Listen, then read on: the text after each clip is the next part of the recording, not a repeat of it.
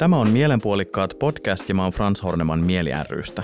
Tässä podcastissa kaksi ihmistä pysähtyy puhumaan mielenterveydestä. Tänään meillä on vieraana psykiatri, Mieli ryn johtava asiantuntija Christian Valbeck. Christianin kanssa puhutaan terapiatakuusta, suomalaisten mielenterveyden tilasta ja siitä, pitääkö erityisesti nuorista olla nyt huolissaan. Lämpimästi tervetuloa Christian. Kiitoksia. Mitä sulle kuuluu? Kiitos, oikein hyvää. Hyvin nukutun yön jälkeen ja olen päässyt taas tuonne hiihtämisen makuun tänä talvena, niin se on, se on myöskin nostanut mielialaa. No niin, se on kiva, kun Helsingissäkin on nyt kunnolla lunta. Sä oot Christian koulutukseltasi psykiatri sekä psykoterapeutti ja sä oot ollut pitkään töissä mielenterveysjärjestössä, mikä ei ehkä ole se perinteisin valinta psykiatrille tai psykoterapeutille. Niin kiinnostaisi kuulla, että minkä takia sä oot halunnut tehdä järjestötyötä? Oikeastaan kliinisessä työssä, kun, kun tapasin potilaita ja, ja ihmisiä, niin vahvistui se kuva, että miten ihmisten arki vaikuttaa heidän, heidän mielenterveyteen. Että jos halutaan auttaa ihmisiä, niin silloin pitää pystyä vaikuttamaan myöskin heidän arkeen. Ja, ja hakeudun sitten tuolta Lapilainen sairaalasta, lähdin sitten ensin Stakesiin tekemään sellaista laaja-alaisempaa valtakunnallista mielenterveystyötä. Ja, ja sieltä sitten joudun vielä THLn kautta sitten tänne, tänne mieli Ja olen kokenut sen todella niin kuin mielekkääksi, että on, on päässyt tekemään laaja-alaisempaa työtä. Oletko sä tehnyt tämän mieli järjestötyön ohessa myös potilastyötä? Kyllä mä aika pitkään tein vielä, tota, pidin vastaanottoa. Oli aika vaikeaa sitten jossain vaiheessa niin kuin yhdistää sitä päätyötä ja, ja potilastyötä. Mulla oli aika paljon matkoja, joudun perumaan vastaanottoaikoja ja, ja se oli, oli hankalaa. Niin sitten olen vähitellen sitten vähentänyt sitä ja tänä päivänä taitaa olla yksi potilas jäljellä. Okei. Puhutaan seuraavaksi terapiatakuusta. Tuntuu, että nyt puhutaan jatkuvasti mediassa siitä, että mielenterveyspalvelut ei toimi. Yhtenä ratkaisuna Mieli ry on ehdottanut nimenomaan terapiatakuuta tähän ongelmaan. Ja terapiatakuusta tehtiin kansalaisaloite, joka myös eteni eduskuntaa asti. Nyt terapiatakuu on mukana hallitusohjelmassa, mutta se myös samanaikaisesti jakaa mielipiteitä. Kaikille ei välttämättä ole selvää, että mikä se terapiatakuu edes on. Niin palataan ihan perusasioiden äärelle ja kerro Kristen, että mikä on terapiatakuu? Terapiatakuu tarkoittaa oikeutta saada keskusteluhoitoa mielenterveyden häiriöihin silloin, kun se on tarpeen. Se ei tarkoita sitä, että kun mieli painaa jotakin tai on jotakin elämänvalintoja tehtävänä, että silloin jokaisella ihmisellä olisi oikeus päästä niin kuin psykoterapeutille pohtimaan tätä. Vaan se tarkoittaa sitä, että silloin kun sulla todellakin on terveyshuolia tai sulla on niin kuin terveydellinen tarve, sulla on ehkä myöskin joku mielenterveyden häiriödiagnoosi, niin silloin on oikeus päästä arvioon ja jos ammattilainen näin katsoo, että hyödyt psykoterapiasta, niin sulla on myöskin oikeus sitten päästä kuukauden sisällä siihen tarpeelliseen keskusteluhoitoon, joka voi olla psykoterapiaa tai muuta psykososiaalista hoitoa. Eli se ilmeisesti ei tarkoita sitä, että jokainen pääsisi nimenomaan psykoterapiaan. Se voi olla myös jonkinlaista muuta hoitoa.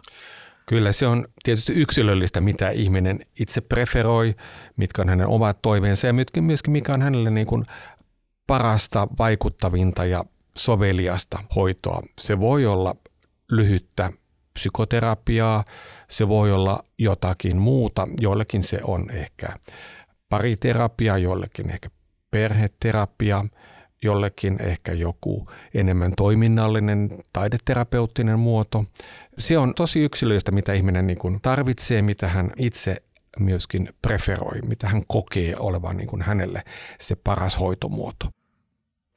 Jos avataan vielä sitä, että mitä se tarkoittaa ihan konkreettisesti, niin mitä terapiatakuu tarkoittaa sellaiselle ihmiselle, joka menee terveyskeskukseen esimerkiksi masentuneisuuden tai ahdistuneisuuden vuoksi? Tarkoittaa sitä, että hänellä on oikeus tulla arvioiduksi viikon sisällä. Sen arvion voi tehdä yleislääkäri tai joku muu siellä terveyskeskuksessa. Siihen on kehitetty erilaisia tukivälineitä, on terapianavigaattoreita ja muita, jotka tukevat terveyskeskuksen henkilöstöä tässä arvioinnissa. Ja sen arvioinnin perusteella sitten, jos todetaan, että, että kyseessä on mielenterveyden häiriö, johon tällainen psykoterapeuttinen hoito tai muu psykososiaalinen hoito olisi vaikuttava, niin, niin silloin hänellä on sitten oikeus päästä terveyskeskuksen järjestämään hoitoon. Tätä terapiatakuuta, niin kuin monia muitakin uudistuksia, niin tietysti myös kritisoidaan. Niin mitä sä ajattelet, että mitä tämän terapiatakuu kritiikin takana on? No tähän saakkahan se on ollut ihmisen omalla vastuulla järjestää itselleen hoitoa, löytää oikea psykoterapeutti ja osittain myöskin sitten maksaa siitä. Nythän terapia tarkoittaa sitä, että vastuu siirtyy terveysjärjestelmälle, terveyskeskukselle, jonka pitää tehdä arvio, järjestää hoito, suositella terapeutteja. Mä näen tätä kyllä aika isona askeleena niin kuin tässä hyvinvointiyhteiskunnan rakentamissa. Tämä on oikeastaan minusta se seuraava askel, jota meidän pitää tehdä tätä niin kuin meidän tota yhteistä hyvinvointiyhteiskuntaa rakennettaessa. Eli ollaan siirtämässä asia, joka on jätetty oireilevan ja ehkä ihmisen niin kuin vastuulle tilanteessa, josta hänen voimavaransa ehkä ovat aika, aika aika vähissäkin, niin ollaan siirtämässä sitä nyt sitten yhteiskunnalle. Ja tätä isoa kuvaa ehkä, ehkä jotkut jopa psykoterapeutit vierastavat, jotka ovat tottuneet toimimaan niin kuin markkinalähtöisesti ja tarjoamaan yksityisiä palveluitaan suoraan apua hakeville ihmisille, että tähän tulee nyt mukaan sitten terveysjärjestelmä niin kuin ottamaan tällaisen kokonaisvastuun ja huolehtimaan siitä, että terapia on myöskin yhdenvertaisesti saatavilla, niin, niin se ehkä herättää pelkoa myöskin monissa, monissa ammattilaisissa. Tällä hetkellähän tällainen hoito ei ole kovin yhdenvertaisesti saatavilla, vaan lähinnä jos katsotaan alueellisesti, niin se tarjo on eniten tarjolla siitä, missä sitä vähiten tarvitaan, eli, eli Länsi- ja Etelä-Suomessa.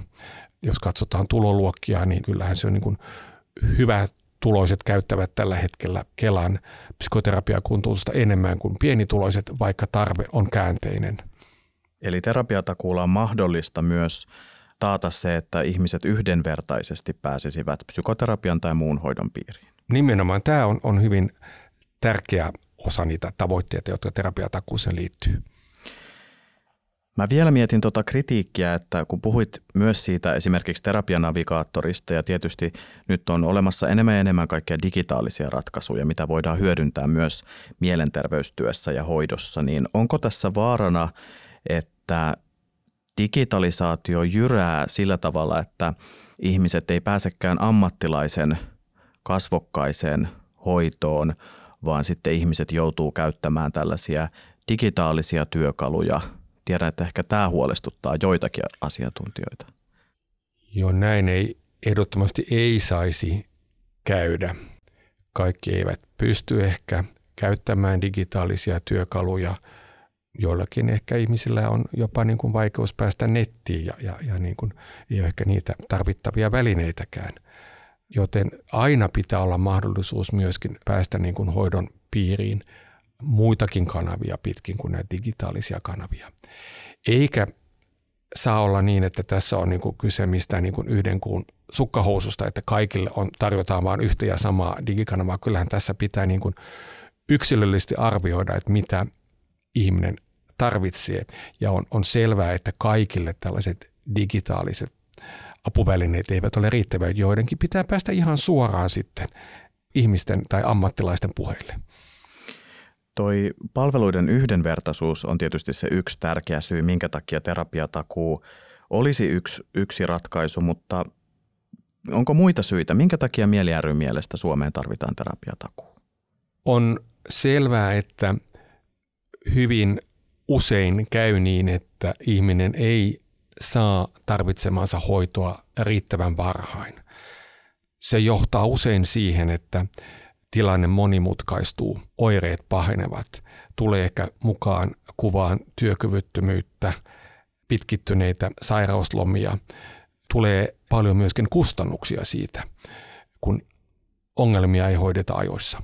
Eli kyllä me näemme, että tässä on sekä yksilön että yhteiskunnan etu kyseessä, että ihmiset saisivat varhain sitä vaikuttavaa apua, voisivat toteuttaa oman potentiaalinsa ja opiskella, tehdä töitä, elää sellaista elämää, jota ne haluaa elää.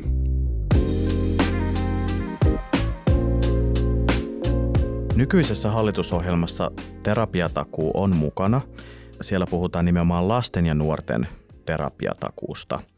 Eli tässä hallituksen suunnittelemassa terapiatakuussa se rajautuu lapsiin ja nuoriin. Niin mitä mieltä sä oot tästä rajauksesta?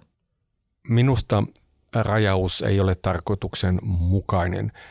Tiedetään, että, että nuoruus ikä on siirtynyt niin kuin ikävuosissa ylöspäin – monella 25-vuotiaallakin vielä tai sanotaan alle 30 on vielä niin kuin monet elämän palaset niin kuin hakusessa. Ei ole vielä syntynyt sellaista vakaata persoonallisuutta, ei ole syntynyt myöskään sellaista selvää niin kuin elämän polkua ehkä vielä monelle. Terve Suomi tutkimuksessa niin alle 30 mielen hyvinvointi tai psyykkinen kuormittuneisuus oli niin kuin korkein kaikista ikäryhmistä. Ja se näkyy esimerkiksi myöskin sairauslomissa, jossa, jossa nuoret aikuiset, tota, niiden osuus korostuu. Että, että kyllä on ehdottoman tärkeää, että terapiatakuu on, on voimassa myöskin nuorille aikuisille. Sosiaali- ja terveysministeri Kaisa Juuso sanoi juuri mediassa, että hyvinvointialueet voi halutessaan tarjota terapiatakuun myös yli 23-vuotiaille, mikä nyt näyttäisi olevan se jonkinlainen ikäraja, mihin hallitus on tätä uudistusta rajaamassa.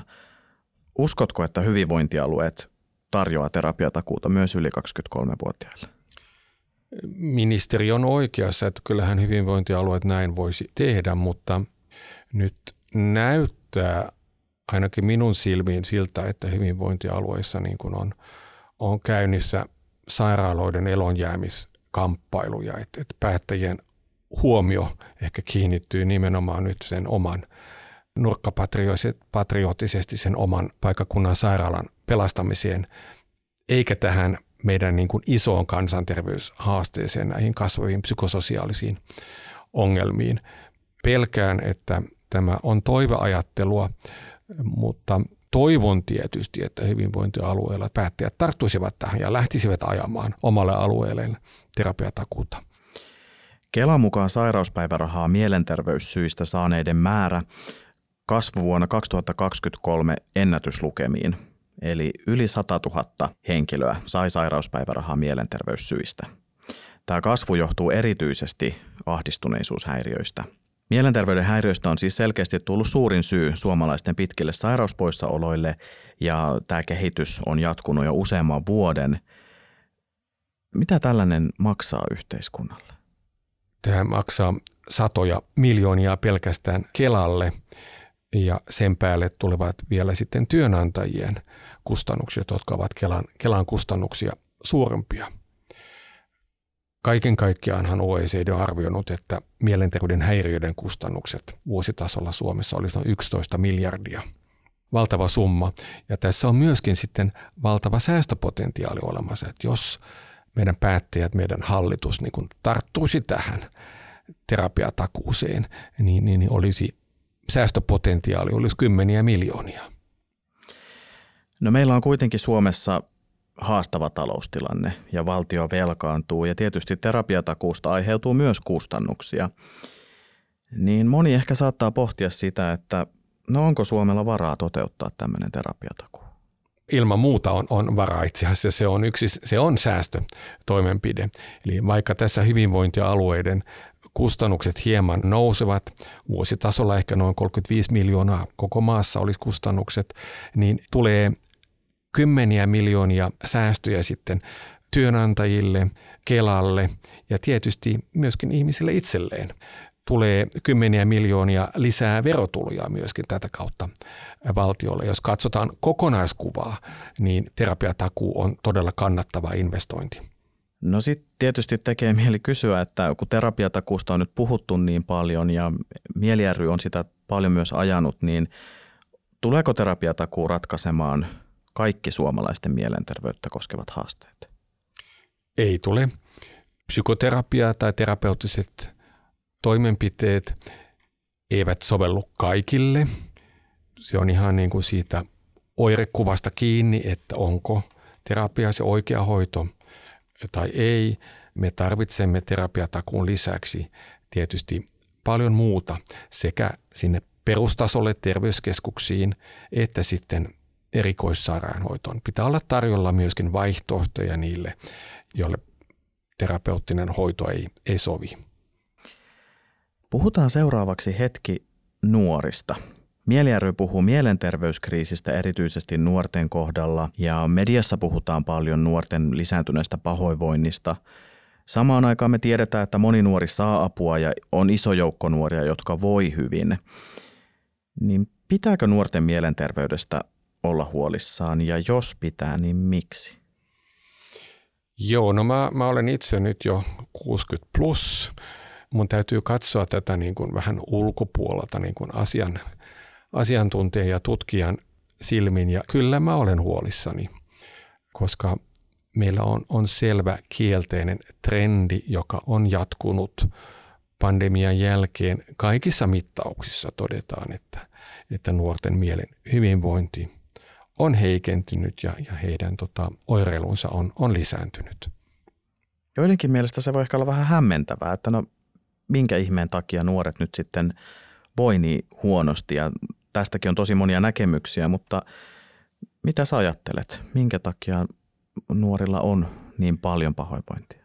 Nuorten elämä ja heidän elämän piirinsä on tietysti ratkaisevasti muuttunut viimeisten kymmenien vuosien aikana – sillä on, on varmaan ihan ratkaiseva merkitys.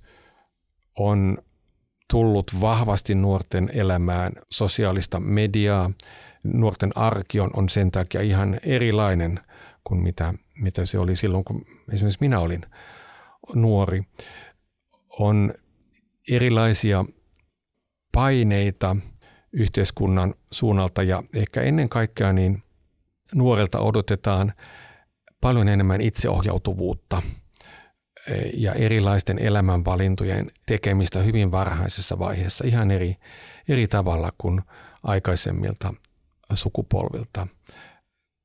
Tämä on omiaan lisäämään sitä psyykkistä kuormittuneisuutta. Ja, se näkyy myöskin siinä, että, että näissä erilaisissa tutkimuksissa ja selvityksissä niin yhä useammalla nuorella niin kuin puuttuu elämän merkitys, merkityksen kokemus, elämän suunta ilmoittavat, että, eivät, että heillä ei ole niin kuin selvyyttä omista, oman elämän niin kuin tavoitteista. Eli mennään aika niin kuin niihin niin kuin perusasioihin, niihin, niin kuin, että ihmisellä pitää olla mieli ja merkitys elämässä. Jos se on, on hukassa, niin myöskin mielenterveyttä on vaikea ylläpitää. Terapiatakuu on tietysti se yksi keino auttaa nuoria, mutta sen lisäksi tarvitaan paljon muuta. Mitä keinoja sulla tulee mieleen? Mitä me erityisesti tarvittaisiin nuorille? No moni nuori on tietysti vielä koulussa tai korkeakoulussa. Et kyllä me tarvitaan sellainen oppimisympäristö, joka tukee nuorten mielenterveyttä. Meidän pitää kyllä kriittisesti katsoa niitä uudistuksia, joita olemme tehneet niin kuin koulumaailmassa, jotka nyt näin niin kuin jälkiviisaasti katsottuna, niin, niin, niin tota, eivät ehkä ole olleet niin onnistuneita ja ovat johtaneet siihen psyykkiseen kuormittuneisuuden kasvuun. Ja sitten meillä on nuorten vapaa-aika, tietysti on myös tärkeää, että siinä on, jokaisella nuorella on mahdollisuus sellaiseen merkitykselliseen vapaa-aikaan ja, ja harrastuksiin ja, ja vuorovaikutuksiin toisten nuorten kanssa. Monella läheisellä on huolta oireilevasta nuoresta ja nimenomaan siitä, että nuori ei saa apua ja Tästä aiheesta on kirjoitettu lukuisia mielipidekirjoituksia viime aikoina. Onko sulla jotain vinkkejä aikuisille, jotka elää sellaisessa tilanteessa, että huolehtii jostain oireilevasta nuoresta? Joo, monen omaisen hätä on suuri ja, ja ehkä tässä haluaisin nostaa niin kuin tämän vertaistuen merkityksen, eli ja omais, omaisjärjestöjen, omaisyhdistyksen toiminnan, että niiden puolen voi kääntyä ja saada sitten sitä vertaistukea muilta vanhemmilta, jotka kokee vastaavanlaisia haasteita omien nuortensa kanssa. Mutta toki tämä kertoo myöskin sellaisesta niin kuin järjestelmäongelmasta, että me emme ole pystyneet luomaan sellaista palvelujärjestelmää, joka niin kuin tavoittaisi näitä nuoria ja, ja houkuttelisi heitä niin kuin palveluiden piiriin ja tarjoaisi niin kuin selkeitä palvelupolkuja. Että kyllä tässä niin kuin meillä on suuri urakka siinä, että nuorten palvelujärjestelmä saadaan, saadaan kuntoon ja varsinkin ne ensimmäiset ne peruspalvelut pitää saada kuntoon. Ja osa sitä on, on tietysti tämä nuorten terapiatakuu.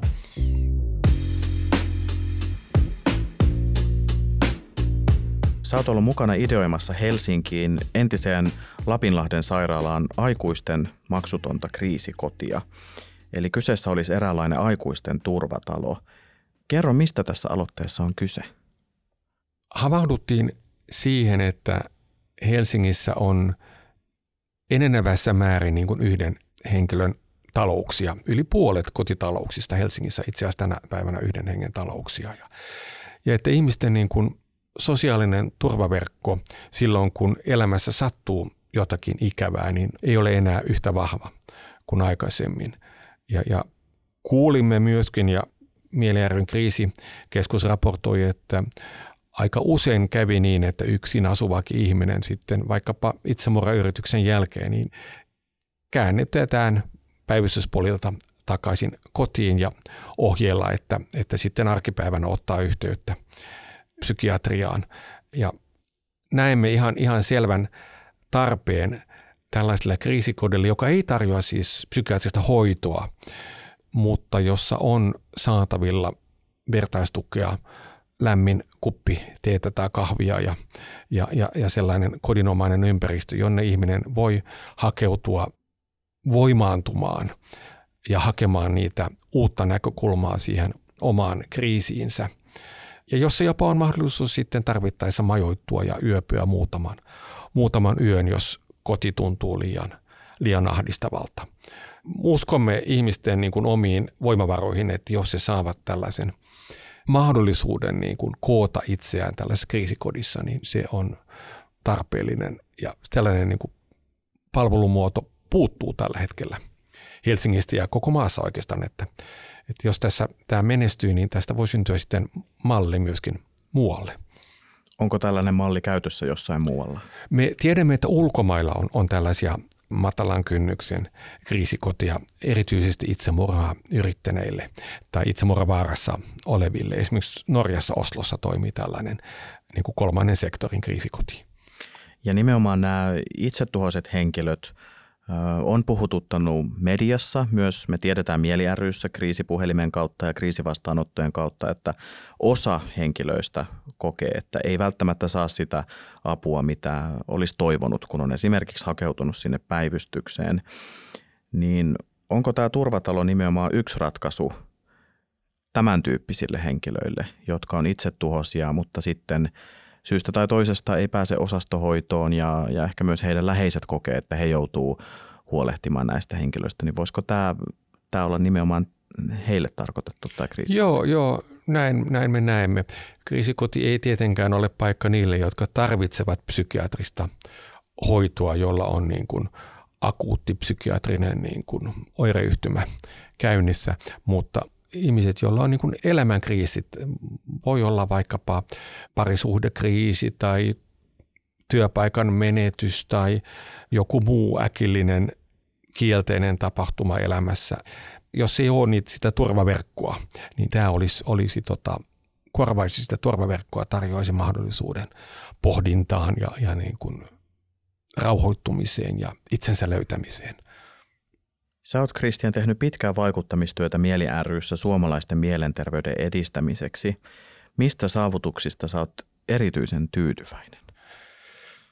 No nythän on niin, että mitään en ole tehnyt kyllä yksin, mutta olen mä siitä kiitollinen, että mä oon saanut olla mukana tuomassa tätä terapiatakuu-ajatusta Suomeen ja että se on niin kuin kuitenkin idea, joka on levinnyt ja, ja jonka tarve niin kuin nähdään. Ja, mutta sitten olen mä myöskin, myöskin kiitollinen siitä, että olen saanut olla viemässä käytäntöön näitä asioita mielenterveyden edistämisestä tuolla Lapinlahti-yhteisössä, että on saanut nähdä, miten, miten siitä on kasvanut elinvoimainen yhteisö, joka niin kuin taiteen ja kulttuurin ja ympäristön keinoin edistää helsinkiläisten mielenterveyttä ja olisi se hienoa, jos me saataisiin sinne vielä se, se kriisikoti ja päästäisi myöskin niin kuin sitten sosiaalisena projektina toteuttamaan sellainen säilyttävä korjaus, rakennusten korjaus siellä. Ja onko se Lapinlahti nimenomaan se paikka, missä, missä sä toimit silloin lääkärinä? Joo, mä, mä, olen, mä olen, siellä olen tota, opiskellut ensin lääketiedettä ja sieltä sitten erikoistunut siellä psykiatriaan, siellä toiminut lääkärinä ja, ja olin mä ylilääkärinäkin siellä jonkin aikaa ja lähdin sieltä niihin aikoihin, kun sitten Lapinlahden sairaala suljettiin vuonna 2008, niin juuri ennen sitä lähdin sitten muualle töihin. No entäs sitten, mistä sä oot erityisen huolissasi nyt, kun sä katot nykytilannetta ja pohdit lähitulevaisuutta tästä mielenterveystyön näkökulmasta?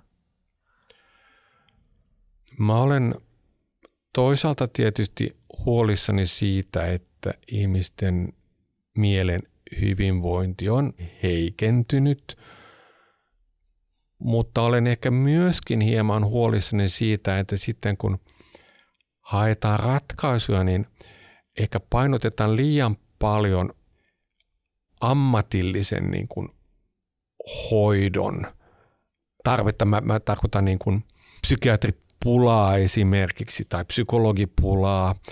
Eihän niin kuin väestön mielenterveyttä ratkota kouluttamalla tuhat lisää psykiatriaa tai tuhat lisää psykologiaa. Tavallaan tämä keskustelu palvelujärjestelmän ongelmista ehkä vie huomion pois siitä, että meidän täytyy toimia niiden niin kuin riskitekijöiden ja taustatekijöiden niin kuin kanssa mielen hyvinvoinnin parantamiseksi. Kannettu vesi ei kaivossa pysy. Meidän täytyy pyrkiä suuntaamaan huomioon enemmän niihin taustatekijöihin. Ja siitä mä olen ehkä huolissani, että onko se fokus keskustelussa nyt ihan oikeassa paikassa. Just näin. Ja tämä mielenterveyttä koskeva tilannekuva ja julkinen keskustelu näyttää aika synkältä, erityisesti nuorten ja myös työikäisten kohdalla ja yleisestikin siis Suomessa. Ja meidän ammattilaisten tietysti täytyy puhua vastuullisesti näistä aiheista, jottei me omalla toiminnallamme lisätä sitä ihmisten hätää. Toisaalta totta kai meidän täytyy puhua epäkohdista ja uskaltaa puhua niistä. Ehkä viimeisenä kysymyksenä mä haluan kysyä, että millaisen viestin sä haluaisit lähettää kuulijoille? Onko tulevaisuudessa toivoa? Kyllä, kyllä toivoa on.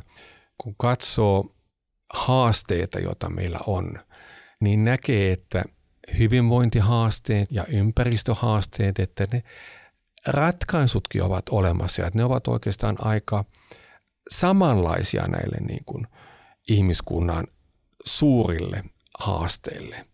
Kun me huolehdimme ympäristön hyvinvoinnista, niin huolehdimme samalla ihmisten hyvinvoinnista, kun etsimme ratkaisuja siihen, että saisimme vihreämpiä kaupunkeja, saisimme vastuullisempia liikkumismuotoja, saisimme yhteiskuntia, joissa ihmiset ovat hyvin vuorovaikutuksessa toistensa kanssa, jossa on mahdollisuuksia tavata ja käydä dialogia, niin tota, yhteisiä ratkaisuja on, on olemassa, jotka tukevat sekä ympäristön hyvinvointia että ihmisten hyvinvointia. Eli toivoa on. Kyllä. Lämmin kiitos haastattelusta Mieli ryn johtava asiantuntija Christian Valbeck. Kiitoksia. Tämä on Mielenpuolikkaat podcast ja mä oon Frans Horneman. Kiitos, että kuuntelit. Mieli ry auttaa puhelimitse, kasvokkain ja verkossa eri kielillä. Voit lahjoittaa Mieli mielenterveystyöhön osoitteessa mieli.fi tai lahjoittaa 10 euroa tekstaamalla mieli numeroon 16499. Löydät meidät Instagramista sekä Facebookista nimellä Mielenterveys. Moikka!